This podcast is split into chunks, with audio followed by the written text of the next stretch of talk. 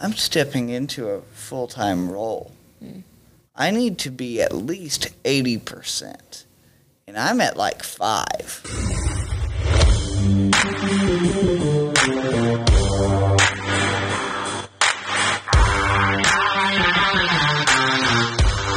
Welcome to the Lead from Scratch podcast.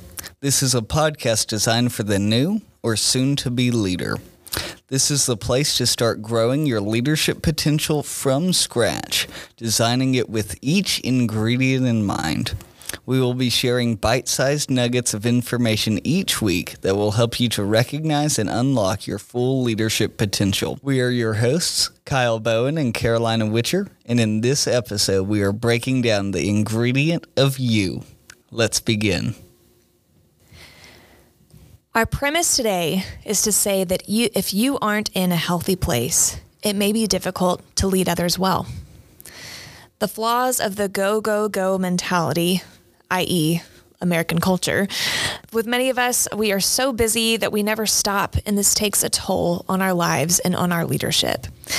The American dream concept, right? And just trying to reach for that, go for that, the hustle, no rest at all, can't stop. We are not made to run nonstop. Our productivity and our enjoyment of life are both hampered by a constant pace. According to author and leadership expert Michael Hyatt, more than 50% of employees report being burned out. That's 50% of employees. That's ridiculous, right? Stressed out employees have significantly higher absentee and lower productivity rates than healthier peers, meaning that that stressed employees are more likely to call in sick, more likely to find any excuse to not do the work that's in front of them, um, and lower productivity. So they're probably going to be slacking off a little bit more, maybe talking a little bit more to their coworkers, being a little more distracted than their healthier peers who being healthier are able to be focused a lot more and hopefully enjoy their job a lot more. And the concept of rest is key as a leader. I think a lot of times we want to identify leaders as the people who work the most and people and we identify working the most as working the hardest. But that's not true because a lot of times when we're overworking ourselves, what happens is that our productivity just lowers to the point that we're working all these extra hours, but not actually getting anything more done than somebody coming and working from a rested place. If we aren't in a healthy place, our leadership will suffer. We've all had hard conversations when we've been stressed out, when we haven't been at our best and those conversations go more poorly because we ourselves aren't in a healthy place. And when we aren't in a healthy place, our leadership suffers. Our leadership isn't something we can detach from ourselves. So we need to make sure we're taking time for ourselves, making sure we can recharge with whatever that looks like for you, making sure we're sleeping eight hours a night. I know lots of times we try to like say, oh, well, I'm an adult. I only need six. Well, that's not what the doctors say. Or, hey, you know, I can just pull an all nighter and work uh, the same as before, and that's just not true. Your leadership, your ability to produce will suffer. We need to eat healthy foods. Uh, what goes into our body really can shape how we're leading because if we aren't eating healthy food, it's hard for us to be healthy. We need to work out, exercise.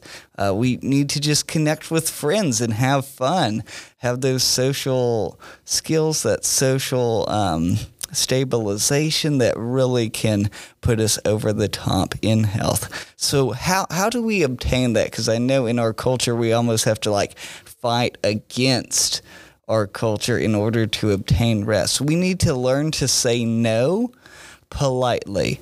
Um, sometimes you may have to say no firmly and maybe less politely to take full advantage uh, for yourself, but politeness is always key. Uh, so block off your calendar. You can schedule time for yourself. It's something I've started doing in the last couple of years based on advice from Michael Hyatt, and it's so rewarding knowing, hey, I can get my stuff done, I can find rest, so that when this appointment comes up, I'm good to go. Maybe prune off some existing commitments that you have no passion or proficiency for. If it's something you don't enjoy doing, you should probably stop doing it. If some if it's something that you're just absolutely no good at, it can quickly become a distraction if you enjoy doing it, but you might find yourself stretched too thin because of those distractions. With that, too, I love the practice of scheduling meetings with yourself. A meeting with yourself is just as important as having a meeting with a coworker or friend or whatever that might look like. So, taking that time to block off those times with yourself and keeping it as a commitment yep. is important. Uh, maybe automating some existing practices is another thing. Having email templates that allow you to send the same email over and over. I send the exact same email to all my new hires.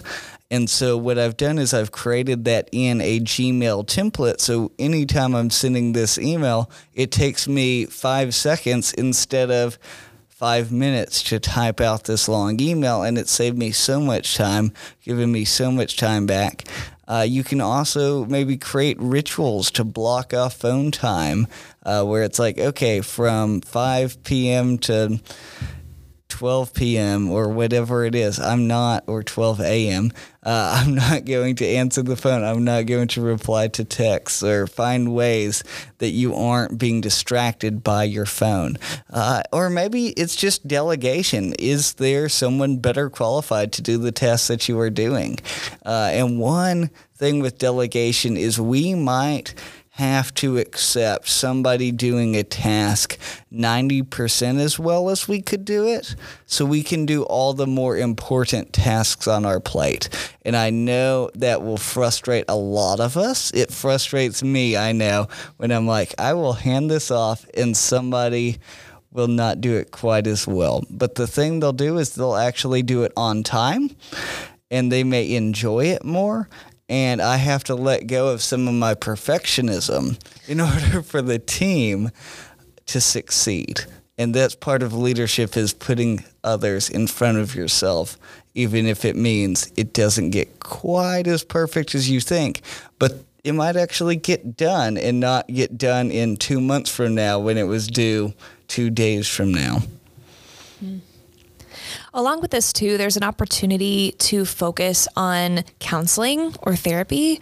Um, this is really important as we're talking about finding health within ourselves and caring for ourselves first. Um, and this is a taboo topic, right? This is a hard one for a lot of people, especially especially varying generations have different different beliefs when it comes to counseling or different different concepts of it. And so, really, we just want to encourage um, everyone to to kind of look and recognize that we all carry so much baggage from our past, uh, and counseling is is truly just a way to help sort through life and navigate our emotions well, navigate um, uh, different even mindset and thought processes about things. And so, with this, uh, it does affect our leadership and our lives very directly. Um, and with any kind of with any kind of emotional wrestling or discernment or having trouble sleeping or having trouble um, you know being in relationship with people there's so so many signs that help point to that we might need to just talk to somebody about it. Um, and so the sooner that we deal with some of the stuff that's going on in our lives the sooner that we face those really hard things that are uh, that are hard to face uh, with the help of trained professionals, you know, the better the outcome is going to be and the healthier we are going to be. But for so many of us, really for like humans, if we don't navigate some of these, if we don't um, seek that professional help, then it could really turn into something severe later on. Yeah, uh, because we know it's impossible to leave your personal life at home. Um, on therapy can really help with getting to a healthier spot. But there's some things that'll just pop up that may not necessarily require therapy, but just something happens in life and we think, oh, we can just leave that at home. Or the people we're leading, oh, they can just ignore that. But the truth is, they can't. Everyone says they can. Um, Nor do they need to, right? They don't need to. Yep. Uh, yeah, if you and your or your people you're leading are going through something, you can't set that aside and you shouldn't need to. You shouldn't just ignore that or try to push your way through that. Um, and I think there's some healthy ways to do that, uh, but making sure that you're finding healthy ways to talk about this in your organizations, in your businesses of, okay, hey, I'm going through something. Letting that be a healthy, normal conversation in your workplace, in your organizations that you're affiliated with. So it's not like, oh, hey, you're going through something. Well, we're just automatically going to send you home or hey, we're automatically just going to expect the same wonderful results you've always got with no regard for you. It's okay, how do we work with you? What? Everybody's unique, everybody goes through hurt differently. So, what can we do to care for you? So, the two main ways that we've talked about finding healthier forms of ourselves is through rest and through counseling, um, and then also recognizing the important elements of working out, sleeping well, connecting with friends, um, eating healthy foods, and, and so on and so forth. So, with all of this, if if we do this, um, it will only help in our leadership style. Your ability to reach your leadership potential is determined by how well you do or don't take care of yourself. So why do we care so much about this, right? It's because we it's because you are the most critical component of your leadership. If with time and effort you add in all the other ingredients that we have talked about in previous episodes, as well as with this one, um, but if you never take care of yourself, then your leadership skills may not grow. You'll actually find yourself stuck. And probably spiraling even more into an unhealthy space. Kyle and I have both been there in different times in our leadership, so we definitely know what we're talking about here. But if you are in a healthy place, on the other hand, your leadership gifts will shine through, um, and the growth you add through the other ingredients that we talk about on this podcast will be even more apparent. It's just like when you're on an airplane and, you know, at the beginning they talk about in case of an emergency, here's all the different practices that you need to go through. One of them, they talk about the oxygen, the oxygen masks falling from the ceiling. And the number one thing they say is put on your oxygen mask first, then help other people put on theirs, including children. You don't put your child's mask on before your own. You have to put your own on first. And with that, it's really to say if you can't breathe, you can't help other people. That's important. So, with all of this, care for yourself first, and then you'll be in a much healthier and better place to lead others well. Kyle, I know in particular you wanted to take the time to share some of your story and how you've experienced not resting well, maybe not caring for yourself well in some ways. You want to share, share that? Yeah. So I think for me, it started in grad school. I think in undergrad, I was doing a much better job at taking care of myself. I think some of the pressures weren't there. Uh, but in grad school, I was working a full time job, I was a part time GA I was taking full time classes because I hadn't been advised well on the expectations of the program. Um, some of that was on me, some of that was just on our school not communicating. And um, they also, there was a list that one of our professors gave us, at like early on first semester of grad school, of like all the things you needed to do to be successful and healthy and fulfilled in grad school. And it was a list of like 10 things. And me being a very achievement driven person, I said, I'm going to do that list. Um, and so I was doing the list. I was involved in everything he was asking me to be. And I was not feeling fulfilled because the asking was just too much. Uh, I was working 60 something hours a week. I was doing full time grad school.